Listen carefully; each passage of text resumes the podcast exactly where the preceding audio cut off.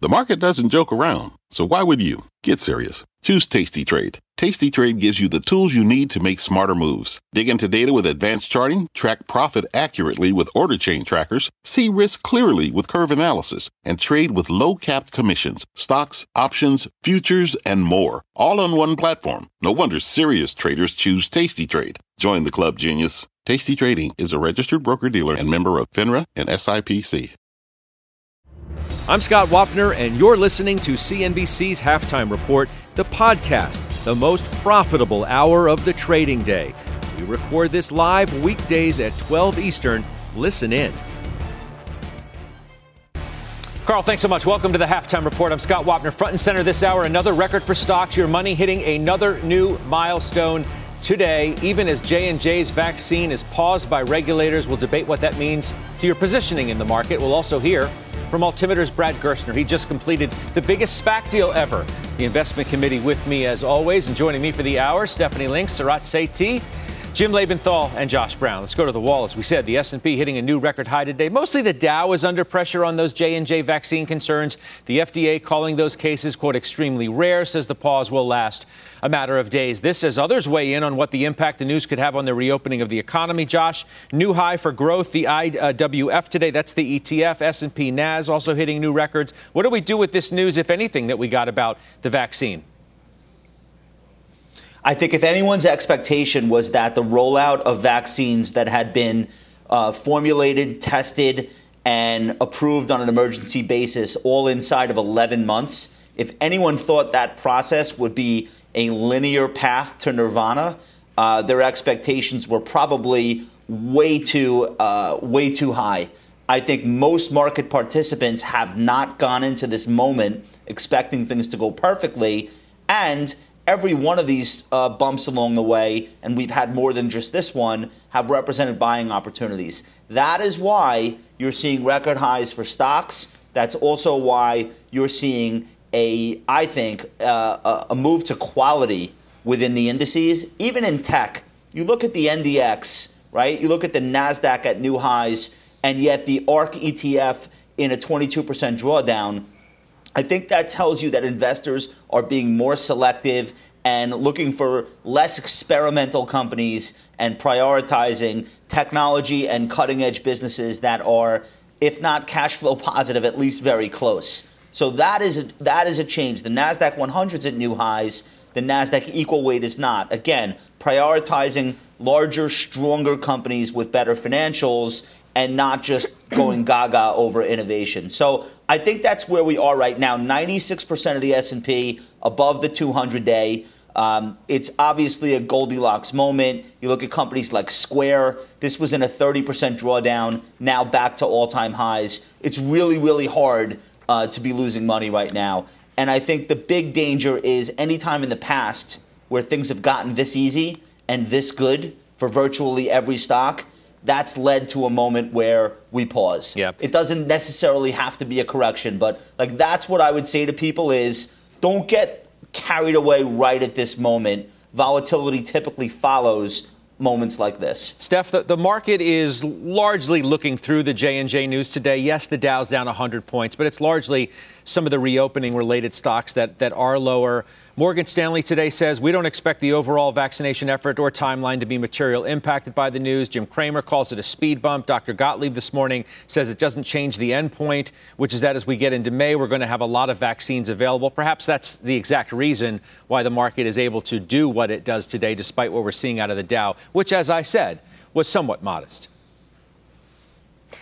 Yeah, my thought is about the reopen and reopen stocks and owning cyclicals does not change because of J and J. It's unfortunate, of course. Um, maybe we see a pause in the reopen names. We're seeing that a little bit today, but we've been seeing that, Scott, uh, all of April. Since we started the second quarter, we have seen a rotation back to growth from value uh, and less cyclical, uh, cyclicals. And that's just mean reversion because the first quarter value trumped growth. Um, the biggest change, or no change rather, is that there's no change in liquidity. And that is the thing that has really been been driving the markets higher, in, in addition to getting vaccines and to partially reopening. But the liquidity was the foundation.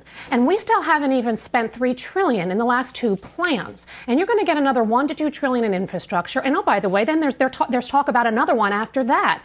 And in addition, the Fed told you a couple of times over the weekend, last week, they're not doing anything. Pedal to the metal there. And the C P I number today gives them a little bit of room. We are seeing an inch up in inflation, but certainly not run away. So they're going to continue to be very accommodative. Those two things are really very big. In the meantime, we don't have a lot of information about J and J. We don't know if it's days or weeks, um, but we do have Pfizer producing two billion doses this year. And we have Moderna at seven hundred eighty million. And oh, by the way, we also have thirty-seven percent of the people in the U S being already vaccinated at least once. So we have made progress. We're not at ground zero. So unfortunate news today.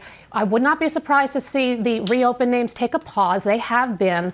I actually impl- I actually like that because that sets the expectations low into earnings. But by no means am I selling those names. In fact, if anything, I'm actually adding on weakness. So Farmer Jim, right, positioning wise, it's a it's a cyclically tilted environment, right? But this news, if anything, just underscores exactly what Josh says, that you may get some, you know, unevenness. And that means you got to still have an eye on growth. And that's the reason why you've got the one hundred hitting a, a new high today. You have the growth E T F hitting a new high today. So you don't want to move too far away from that uh, spectrum of the market. So, you know, I always I always vote with my money, Scott. Um, right now, I'm about sixty percent in cyclical stocks, forty percent in growth at a reasonable price stocks. And that's mainly mainly FANG type stocks. That's Apple, that's Google, that's Microsoft and Qualcomm. Um, and, you know, what I'm saying with that is certainly I do not think the reopening trade is over. I think we're in a pause. And if you look at individual stocks that are either reopening or uh, just cyclical in general, you can see the last year, take a look at General Motors, take a look at Boeing, take a look at Cleveland-Cliffs. These stocks are up massively over the last year, but they have pullbacks along the way. And all they are is a little bit of profit taking, a little bit of consolidation. You have to go back to what Steph was just saying is there's a ton of fiscal stimulus already in the pipeline with more to come. That is what's going to propel the cyclical trade higher. So it, it's not over. That question is hanging out there. This trade is not over. But you know, and you've talked with me and I've talked with you about the FANG stocks, and they just got too cheap, whether it was Apple, whether it was uh, Qualcomm. Those are two that I've particularly highlighted where their business fundamentals are tremendous and their share prices came off fifteen percent. So now they're catching up. I think we're in a pretty benevolent situation going into earnings, which is really where the rubber meets the road. I'm looking forward to earnings. That's what I'm looking forward to. I hear you. Surat, we know a lot of good news is already baked in, right? I'm trying to figure out, you know, you, you're putting capital to work. And I want to know what you think of the fact that, you know, Bank of America says, okay, as boom as it gets, that's that's the bullish scenario, the Siegel scenario, if you will, third inning of the boom. That's what he told us. Bank of America says the fund manager survey as boom as it gets. Though, then you have Tony Dwyer who says, no, it's time to take some profits. We're extremely overbought. We're heading towards a stall. So which is it? I, I think it is, could be a stall. I mean, uh, everybody on the panel has talked about, hey, we, we got to consolidate at some point. You can't just go up straight in a, in a linear line.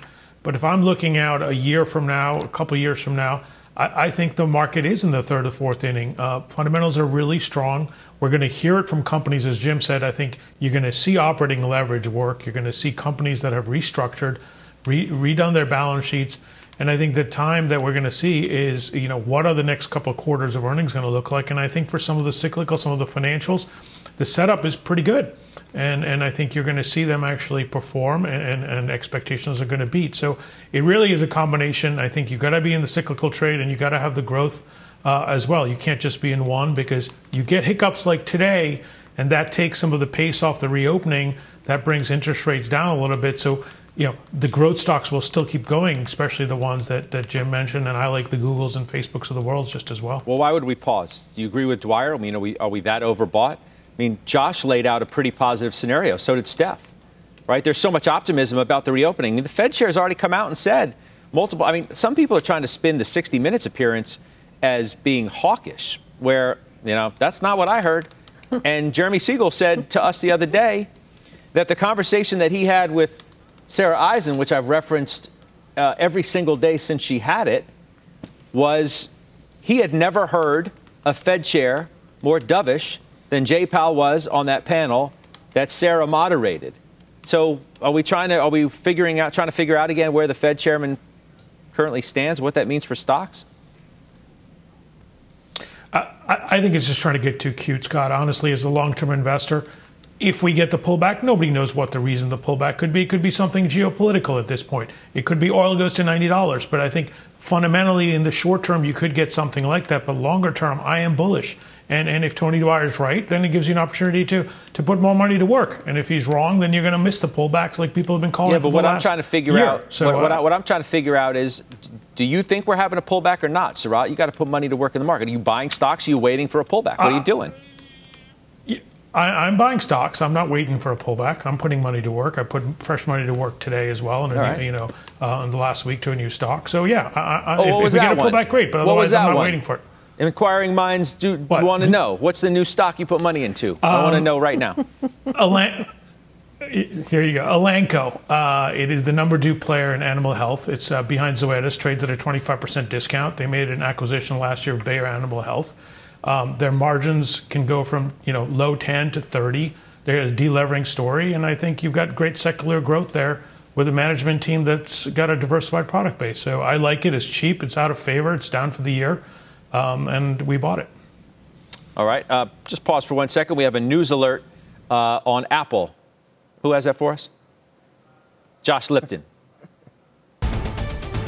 Scott, Apple just now sent out invitations to its next big event. The invitation reads, Spring Loaded, it says. Please join us for a special Apple event from Apple Park. Watch it online at apple dot com, April twentieth at ten a.m. Pacific. Now, we don't know what's coming, Scott. Uh, obviously, there have been rumors and reports that Apple could have new iPad Pros on the way. Um, we know iPads have been a bright spot for Apple. More people working, learning, and playing from home. Uh, you'll recall in that last reported quarter, they said iPad revenue jumped forty-one percent. Who knows? Maybe those long rumored AirTags as well. We're going to soon find out. Again, the next Apple event. Mark your calendar, April twentieth at ten a.m. Pacific. Scott, back to you. Josh Lipton, thank you so much. Farmer Jim, look, this was a stock that was just stuck at one twenty-five, it seemed. Been moving up of late, right? It's gotten yeah. up off the mat, gotten out of bed because it was sleeping for a while. It's at one thirty-four, we'll call it, almost that. It's a two percent gain. What about this news? And you, you've bought the stock, you, you've bought more of the stock twice in recent weeks. That's exactly right. And look, we can talk about the beauty of the business, whether it's the services, whether it's iPad, iPhones, whatever it is. But how about if we just keep it simple, Sailor? Look at the chart over the last month. I mean, I'm not as good as a, a technical analyst as, as Josh is, but my goodness, what a breakout. It's just unmistakable. When you see this, you ride it, especially if the fundamentals are as positive as they are for Apple, which I believe they are. Yeah. Josh? Look, I think the majority of our viewers are at a minimum equal weight Apple in their portfolios by virtue of the fact that it is in virtually every major E T F slash index fund and most actively managed funds, too. Um, when you think about the sheer size and scale of this company uh, and all of the various indices and sectors it belongs to, it's growth, but it's also uh, dividend, right? It's tech, but it's also Dow Jones. So it's, I mean, it's... It's very rare that people will not be in the stock. So then the question is, well, how much bigger do you want to be versus what it already, like, do you like do you want to be ten percent Apple? And I think for most people, the answer is not really. I'm happy with the amount of exposure to Apple I currently have between my four oh one k, maybe I own some shares, et cetera. Um, it's not a cheap stock anymore the way it was just a couple of years ago. It's definitely not a value stock. Um, but I think it's also hard to categorize. Like, would you consider Apple to be reopening or stay at home? What if I told you it's both? Hey, and I can make the case there are people, philosophically. You, you could so probably make the case. That, there are people who make the case, forgive me for interrupting you, that, that Apple's a state consumer staple. It should, it should get a valuation like a, a, a consumer staple. Look, let me, let me just say it this way. Why don't you let them screw up before you get bearish on Apple, right? Like... You think about all the time spent, analysts, sell side. You got fifty analysts on Wall Street covering this thing, nudging our price target up, up or down by three percent. What is the point? It's a clear uptrend. Jim is right. The company fundamentally has not disappointed Wall Street. Why don't you let them screw up two quarters in a row and then change your mind to get bearish. Until they do that, hasn't really happened in the Tim Cook era. Right. Uh, what is the purpose of, of like micromanaging this position? It's a home run. It's been a home run. Let them screw up before you, you want to get cute with whether or not you want to be underweight uh, Apple. I don't think you do. No, I get it. But, you know, look, multiples, you know, this was the Katie Huberty thesis. Uh, what was it, last week, I think, where she she dropped the target by, a, by a, you know, a few bucks. She still has overweight ratings. She's looking at some of the peers and services and seeing multiples come in. And I know you you didn't like the call that the day it happened, but she's a bright analyst. And nonetheless, she's thinking about things like that. Let's talk about the other big story in the market today, and that is the biggest SPAC deal ever. Altimeter Growth Corp taking the Singapore-based ride-hailing, delivery, and financial services and just about everything else company, Grab, public in a transaction that values that firm at forty billion dollars. Altimeter's Brad Gerstner joins us now exclusively. Congratulations. Good to see you. I, the, now you, you get to take the trophy now, the biggest SPAC deal ever. Uh, well, it's great to be back, Scott, and, and I love Uh, the banter between Josh and Steph, uh, and I, I'm thinking about a lot of the same things, but I think we can all agree that when you look out over two to three years, you want to be invested in technology. Uh, and when I came on uh, last fall to talk about our investment in the Snowflake I P O, or earlier this year to talk about our investment in the Roblox direct list, I said, we're really not in the SPAC business. You know, we're in the business of partnering with the most important technology companies in the world at all stages of growth. And one of those stages is as they step into the public markets. And so when you think about Grab today, they, they're leveraging the full complements of the Altimeter Capital Markets platform to go public. And it, it's one of those companies. We're thrilled to invest in it. It's an iconic global internet business, the category leader in mobility, in delivery, and in payments, in a very large and fast-growing region in Southeast Asia. Um, so we couldn't be happier than to, to partner with, with Grab and take this next step into the public markets. What do you make of the reaction of the stock we're looking at, your your, your SPAC, that it's down uh, today? What do you what do you take? What should viewers take away from that? Well, I, you know, I don't I don't spend a lot of time thinking about one-day movements. The fact of the matter is, it looks looks like it's up Uh, uh, you know, from the ten dollar reference price uh, by, by over thirty percent. Um, and, you know, we'll let ultimately the market determine what fair value is for the business. Um, you know, we're, we're placing our bets. Uh, people know where we stand. And we think in the fullness of time, as people understand uh, the business, they'll realize that this is a spectacular investment, just as C Limited has been Uh, for many investors in Southeast Asia. We are looking at a valuation, as I said, of some forty billion dollars. That doubles what it was about eighteen months ago, Brad. That's certainly raised some eyebrows. I want you to listen to the comments earlier today between Jim Cramer, David Faber, who follow SPACs closer than anybody else, about this valuation. We can react on the other side. Here's those two guys. Valuation based on what? What happened at the company that it got doubled? That's, Tell me, David. I don't, what? I don't have an answer for you, and I think that's the appropriate question to be asking at this point. It is the appropriate question to, to be asking. What's what's the answer? Well, first, let me let me say, I you know when I came on air and talked about SPACs, I think Cramer's uh, approach to a healthy dose of skepticism about all valuation is a good one. Everybody should do their homework. Everybody should do their di- diligence and, you know, and form their own opinions. We've done ours. Let me, what was missing from that segment was, was any context or numbers. What's happened in the last eighteen months is dramatic growth. And so you're looking, let's break down the business into its three components.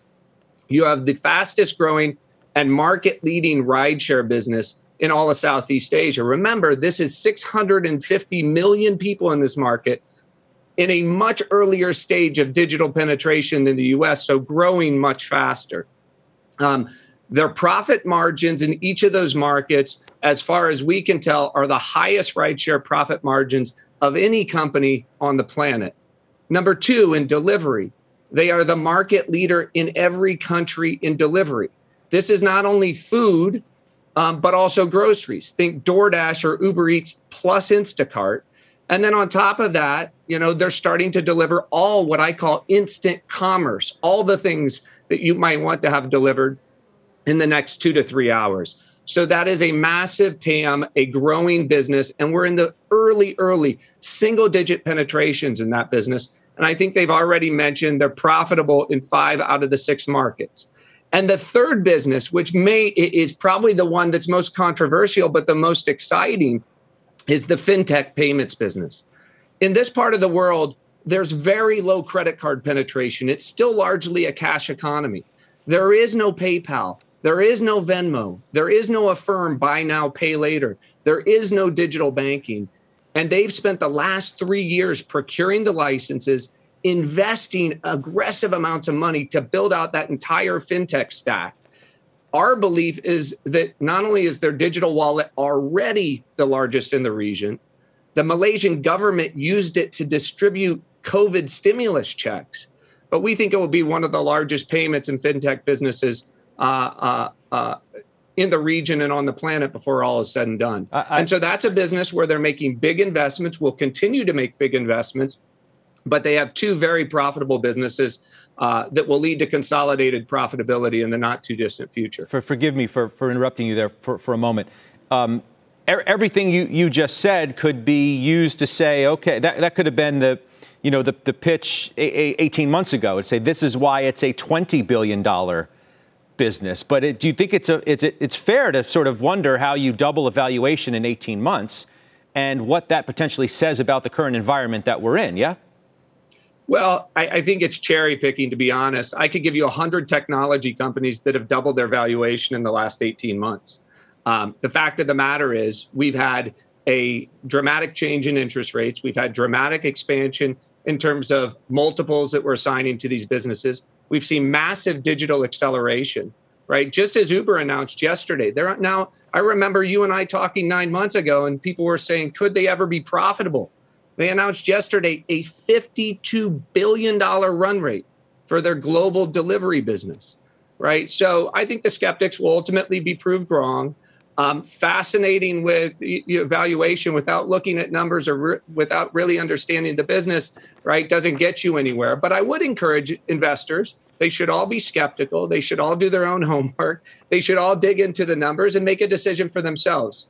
Um, we've made our decision. A lot of other world-class public market investors uh, like Fidelity and BlackRock have made their decisions, but we'll leave it to uh, uh, all other investors to make theirs. That's what makes a market. What's, what's your, speaking of the pipe, I, I know some are, are asking on Twitter to ask you at what price the, the pipe investors uh, got in at.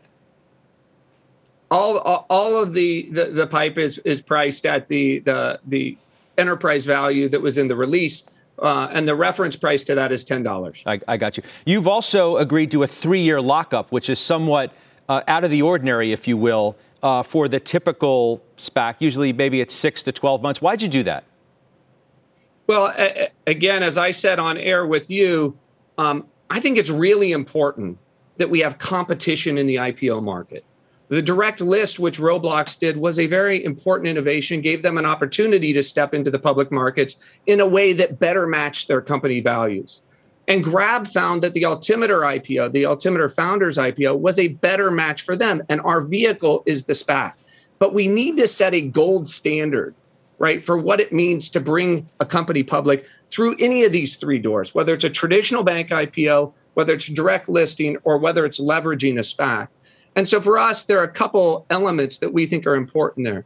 Number one, we think it's important that the sponsor makes a significant investment, right, so that they have skin in the game.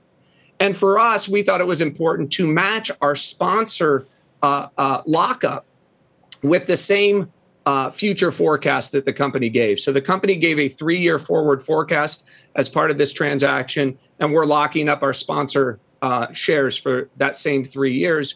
We think the, those are two steps among many others, right, that will lead to better transparency, better disclosure, better alignment among investors, and that these will become important hallmarks if this is to become as important a pathway to the I P O market as we believe it will. You, you'll also donate ten percent of the promote to the company's Grab for Food Fund. I, I want to I want to mention that. It's important. I'm wondering what you sort of think of the, the total environment now for, for SPACs. I mean, there are days where we are going where none price. which is so out of the ordinary for where we've been week after week, month after month. Are we getting towards the curtain coming down? Well, I, I think the new normal, as I've said, is going to look a lot like the old normal. Um, we're not going to have hundreds of SPACs going public. Um, there are going to be some scale players that really invest in building out their capital markets capabilities, that really invest alongside these companies, that are willing to lock up uh, their sponsor shares. And remember, at the end of the day, you can only take a company public if there are public mar- market institutional and retail buyers who want to buy the company.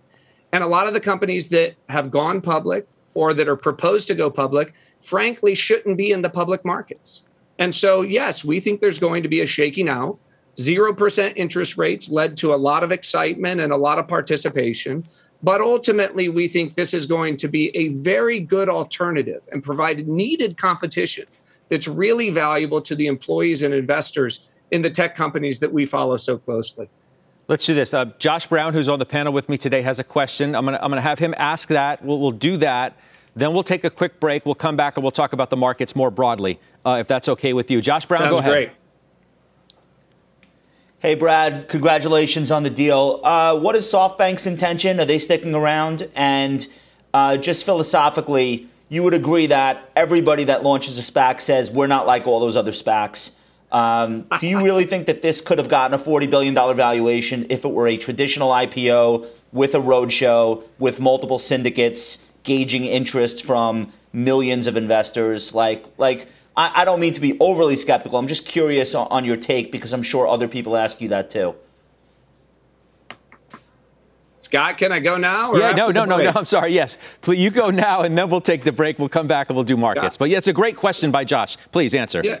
Yeah, no, I, th- I think there are two things there. Um, you know, SoftBank has been, uh, you know, an important global investment uh, or global investment partner in almost all rideshare companies. They continue to be in Grab. We're grateful, uh, you know, for the work they've done to get Grab to this juncture. And we think over the fullness of time, they'll probably have to realize some of their investment returns. Um, but you would have to ask SoftBank as to their intentions. We know there is a tremendous amount of demand from global institutional investors that would be happy to buy those shares.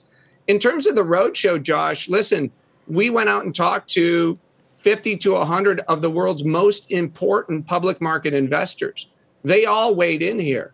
We were very oversubscribed. So no, I don't think Uh, that having more people involved would have led to a lower price. If anything, it might have arguably led to a higher price. But what I would tell you mm. um, is that Altimeter's involvement, I do believe that our own forecast, our own willingness to help translate this company to U S and, and other global investors, to invest a lot of our own money, right, did uh, lead to more confidence by a lot of institutional buyers Uh, in the company. So I think it actually got the company a higher price than they might have otherwise gotten, mm. which I think is great for the employees of Grab, great for the investors in Grab, and well-deserved. All right, we'll take a quick break. Uh, as I said, we'll come back more with Brad Gerstner coming up next. Old Dominion Freight Line was built on keeping promises. With an industry-leading on-time delivery record and low claims rate, we keep promises better than any other L T L freight carrier, because we treat every shipment like it's our most important one, which means we do the little things right so that we can keep our promises and you can keep yours too. That's what drives us. To learn how O D can help your business keep its promises, visit O D F L dot com. Old Dominion, helping the world keep promises.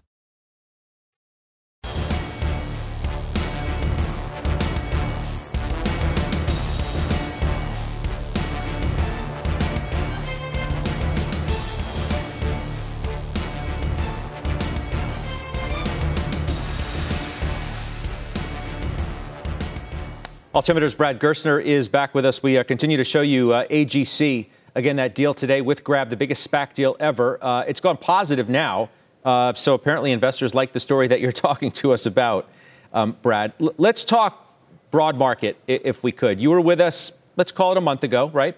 March tenth. You said we were, quote, somewhere in the middle of the correction for growth stocks. Here we are, NASDAQ one hundred, record growth E T F, is up nine percent since then, record. Has the correction now run its course?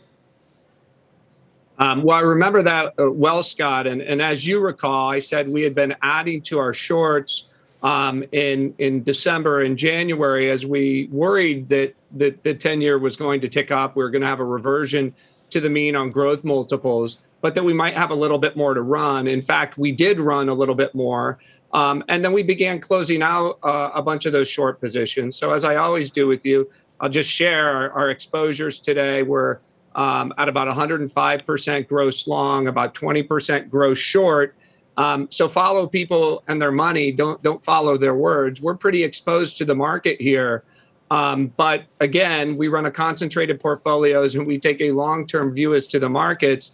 Um, I, I have no idea what's going to happen in the markets over the next ninety days. I think a lot of it will depend on what the ten-year does. Um, because a lot of the multiple expansion and contraction is what's leading to these price movements. Um, but I do have a strong opinion on what's going to happen over the course of the next two to five years with our big holdings, uh, you know, companies like Snowflake, companies like Uber, uh, and now companies like Grab. And we think the future looks very bright.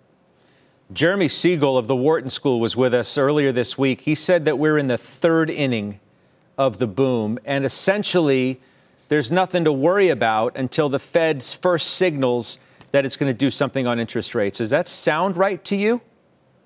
Well, I've never been very good at timing the Fed. And um, uh, but I would say that, that, listen, as I said before, interest as interest rates go higher, we we apply a higher discount rate to the future cash flows of right these growth equities.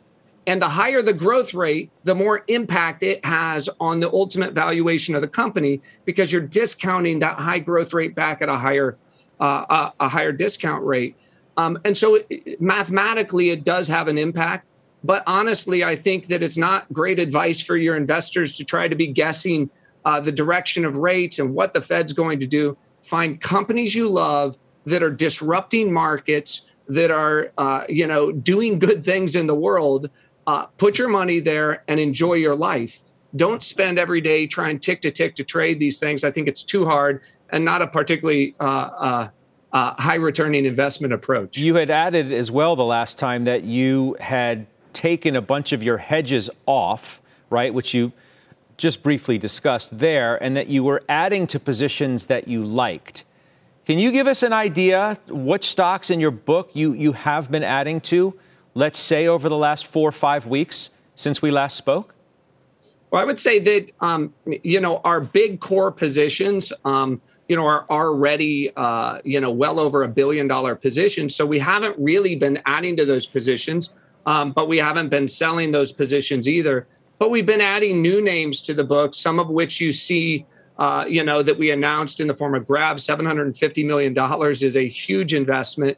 Uh, in a very important company. Another announcement today by us, uh, a significant investment by us in Epic Games, uh, an investment in StockX, all companies that are pre-I P O, but we expect will be public companies. Obviously, our investment um, uh, in, in Roblox, uh, which is now public and a company we're very excited about. Um, so those are the types of names. Um, but, you know, we are strong holders of the big names that we own. And, and we think that they present compelling investment opportunities from here, especially on these pullbacks. Um, you take a company like Snowflake, it's had a significant pullback, um, as I suggested to your viewers that it might, um, as it got ahead of itself. But now you're in a position on, you know, this iconic business, I think, to compound at very compelling rates of return over a one, three, and five-year investment horizon. Let me ask you this before I let you run. Um, you are, you know, nicely exposed to the travel space. Give us your sort of broad view of the stocks you have, right? I haven't talked to you about United in a while because we've been so focused on these other stocks, whether it was tech or the SPAC or some of the other investments that you've made. Are you as optimistic today about United as you have been in the past? And what about the other exposure you have to the reopen and getting back with the rest of our lives? Well, I, you know, I, I absolutely believe that we are all uh, thrilled at the opportunity to begin traveling again. Um, the airports are going to be full. Hotels are going to be full. Um, and on that recovery trade, we've already seen a lot of these stocks bounce ahead of that. But remember, in the case of the airlines, the balance sheets of those businesses and the equity returns are going to look much different in a recovery world because of all of the debt and equity they took on um, at, at the bottom of the COVID crisis. So again, do your homework. Um, you know, we think it's a very different industry coming out of COVID than it was going into COVID, in some ways better, in some ways worse. Um, but there are lots of other companies, whether it's an Expedia or a booking dot com or Airbnb, um, uh, and certainly uh, rideshare. Um, I think, you know, Uber's report yesterday, uh, they were on your air saying the month of March, uh, mobility plus delivery was their highest month of bookings Uh, that they've had in the twelve-year company history. Shows you the power of the reopening that's just getting started. Mm-hmm. And one thing I would say that we're seeing in early data, and we're seeing this in both gaming, rideshare, delivery, et cetera, is that the patterns that developed during COVID, whether it was uh, higher usage of, of Fortnite or Roblox, or whether it was higher usage of delivery services like Uber Eats, um, those patterns seem to be sticking. We're still early in the comps, but if you look at names in China, which is now comped over the COVID uh, numbers uh, before we did, and if you start to look at areas from Singapore to New York, it looks like these patterns are, are turning more into habits. So you could see these delivery numbers, these gaming numbers persisting even when the world opens up. Yeah, and you still have to be selective, obviously, right? Well, what is sticky in terms of gaming and the, and the Uber sort of stuff, which is only going to pick up, may not be the same for some of those other stocks in that universe that got a nice boost from, you know, the pandemic and staying at home. Congratulations no, to I, you. I'm sorry. I'm sorry. I, you, I know, you, you, you, you certainly have to be selective. I, I just wanted to end with this. Um, you know, uh, you mentioned Grab for Good. Um, and there's been a lot of debate on your air and otherwise, you know, over and in the halls of Congress recently as to whether or not capitalism is a force for good. Um, and I am a strong believer that the greatest form of innovation, whether it's developing new vaccines or whether it's lifting people out of poverty, giving five million drivers uh, a job in Southeast Asia, lifting up micro entrepreneurs in Southeast Asia, a company like Grab is having is very values-driven, very mission-driven. Not only does their very business create a better world in Southeast Asia, but now they're, with the founders, we're putting over two hundred million dollars into the Grab for Good fund, which is going to further uplift those micro-entrepreneurs and those drivers. Um, and so thrilled to be investing with them and alongside them for, for the road ahead. Appreciate Thanks your perspective. Yep, you bet. Uh, welcome anytime. I'll always enjoy the conversation. Congrats again. Biggest SPAC deal ever, Brad Gerstner. Altimeter Growth uh, Corp. We'll talk to you again soon. Let's get the headlines now with Rahel Solomon. Hi, Scott. Hello, everyone. President Biden plans to withdraw all U S troops from Afghanistan by September eleventh. That's according to a senior administration official speaking with N B C News. It'll be months later than the May first deadline set in talks between the Trump administration and Taliban insurgents. President Biden also called Russian President Vladimir Putin today. He raised concerns about the Russian military buildup along the border with Ukraine. He also urged Putin to help de-escalate tensions in the region. Iran says that it will start enriching uranium to sixty percent, higher than ever before, for its nuclear program, though it's still short of weapons grade. The announcement comes after an attack on a key Iranian nuclear facility. And back here at home at the Derek Chauvin trial, the prosecution has rested and the defense has begun to lay out its case. Its first witness was a former police officer who described an arrest of George Floyd that happened a year before his fatal encounter with Chauvin. You are now up to date. Halftime will be right back after this. What does it mean to be rich? Is it having more stories to share or time to give? Is it being able to keep your loved ones close or travel somewhere far away? At Edward Jones, we believe the key to being rich is knowing what counts. Your dedicated financial advisor will take a comprehensive approach to your financial strategy to help support what truly matters to you. Edward Jones dot com slash find your rich. Edward Jones, member S I P C. B two B selling is tougher than ever, and we feel your pain. If you're struggling to close deals, consider giving LinkedIn Sales Navigator a shot. This sales intelligence platform helps professionals like you engage high-value customers, drive higher revenue, and increase sales performance. Sales Navigator also guides you in targeting the right buyers, highlights key signals such as job changes or which accounts you should prioritize, and uncovers hidden hot prospects so you can find those buyers that are most likely to convert.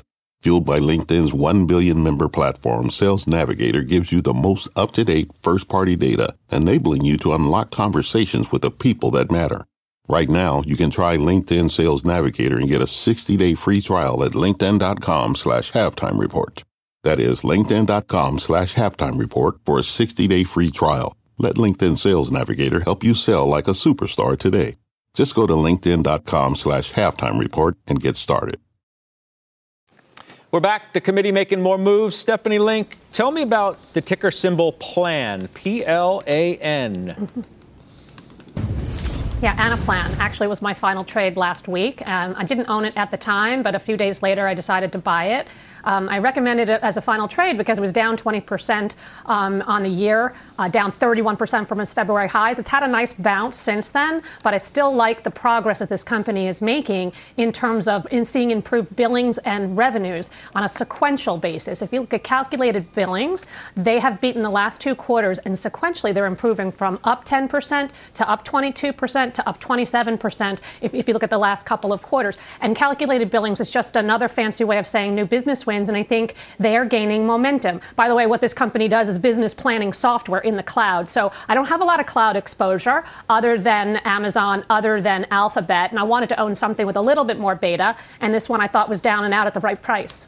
All right. And Surat, you sold K S U, Kansas City Southern. Tell us why. Uh, I, I did. Uh, so K S U is merging with C- Canadian Pacific. I bought the stock a couple of years ago. It's done everything we wanted to do. The multiple expanded. The earnings went up. Stock's up almost thirty percent for the year. So uh, just wanted to put some, take some money off the table and put it into some other stocks like Elanco that we talked about earlier in the show. Okay. Well, you're entitled to do that, I suppose. All right. Every every once in a while. Mm-hmm. All right. Plane orders at Boeing hitting two-year highs. The stock now named a best idea heading right into earnings season, which means we'll debate it. We'll do it next.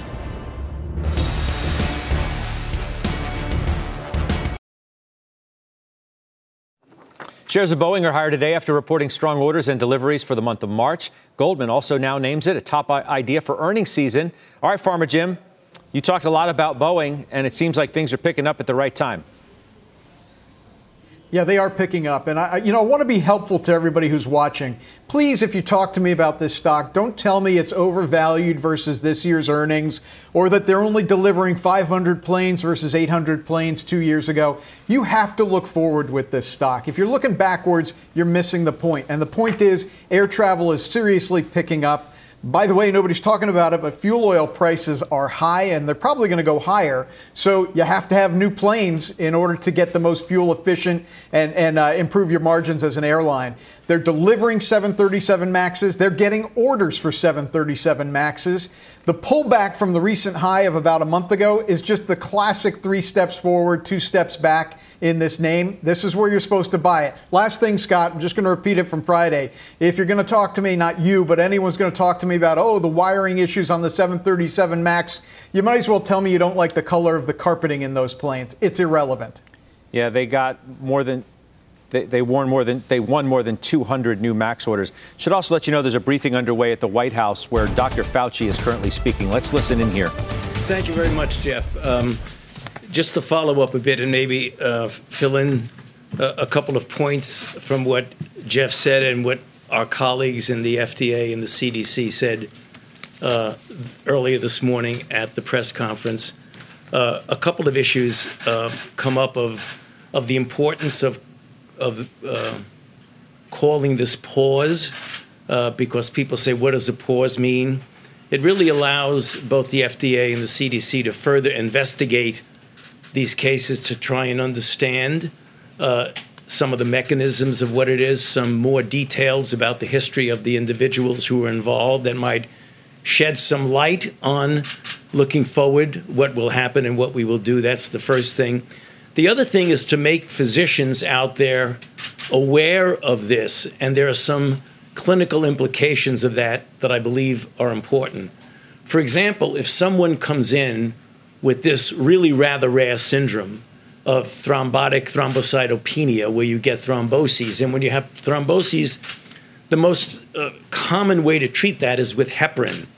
That would be a mistake in this situation because it could be dangerous and make the situation much worse. So there's a clinically relevant reason why you want to make this known to people. Also, when individuals, particularly younger women, who might come into a physician with a particular thrombotic phenomenon, which is things that happen for other reasons all the time, that we want to alert physicians to take a history of a recent vaccination. That would be important.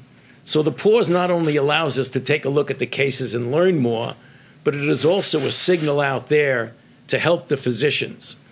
A uh, common question, and I'm sure we'll have a number of questions which Jeff and I will be happy to answer to you, but one of the questions that comes up already rather frequently, does this have anything to do with the efficacy of the vaccine? So we know that there have been six point eight five million doses of J and J distributed in the United States thus far.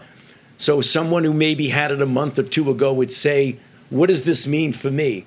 It really doesn't mean anything. You're okay, because if you look at the frame, the time frame, when this occurs, it's pretty tight from a few days, six to thirteen days from the time of the vaccination. The next question is one that we're all obviously aware of. What impact is this going to have about people's attitudes about vaccines in general? So you might know that there have been now Uh, one hundred twenty million people that have received at least one dose of a vaccine. Most of that, subtract the six point eight five million, is in the messenger R N A from Pfizer and from Moderna.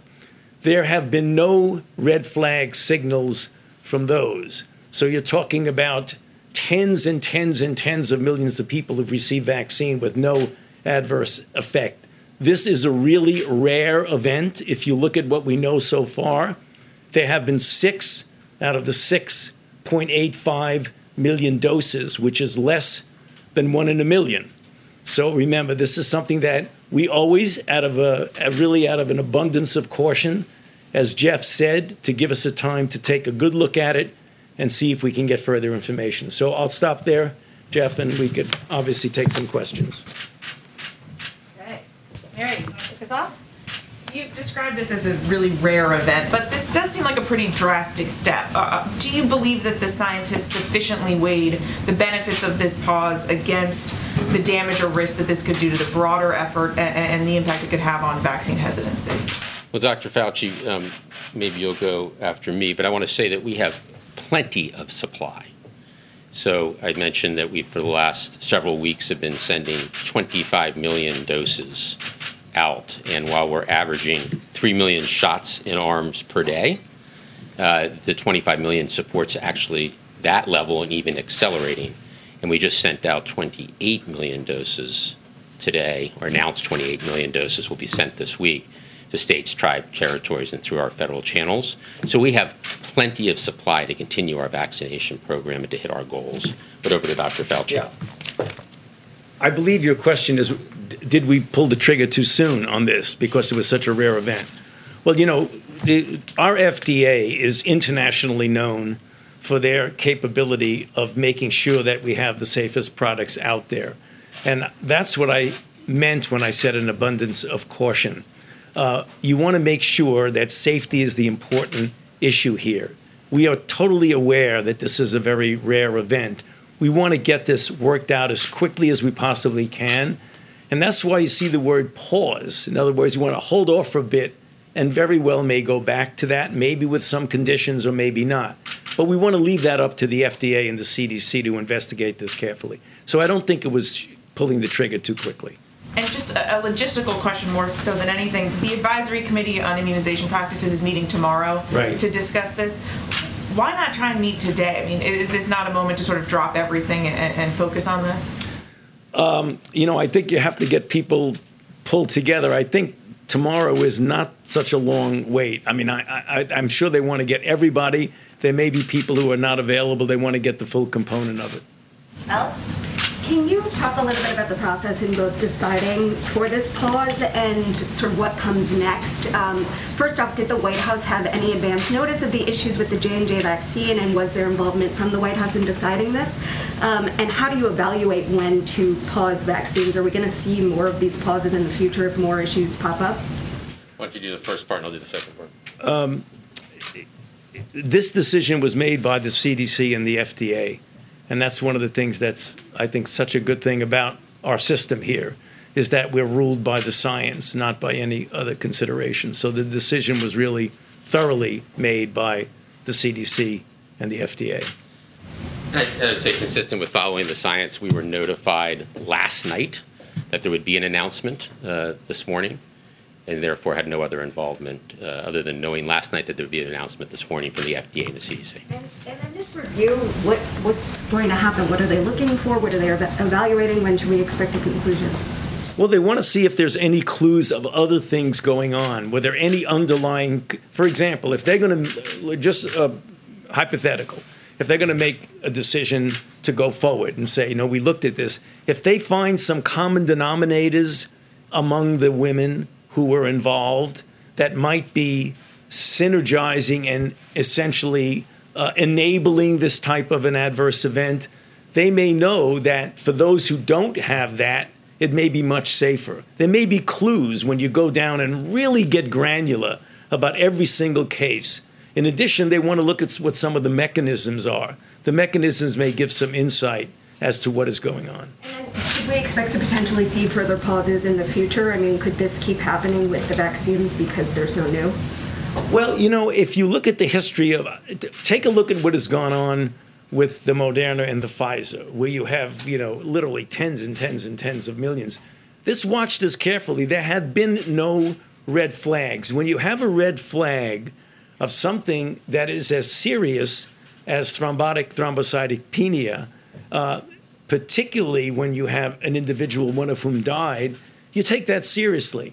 So I don't think that minimal things that very likely have nothing at all to do with the vaccine that we're going to pull the trigger so quickly as to keep stopping and stopping and stopping. I think this is an unusual occurrence of a serious adverse event that you want to make sure before you go forward, you investigate it thoroughly. And that's exactly what they're doing. They're pausing so that they can look at it more carefully. You've been listening to C N B C's Halftime Report, the podcast. You can always catch us live weekdays at twelve Eastern, only on C N B C.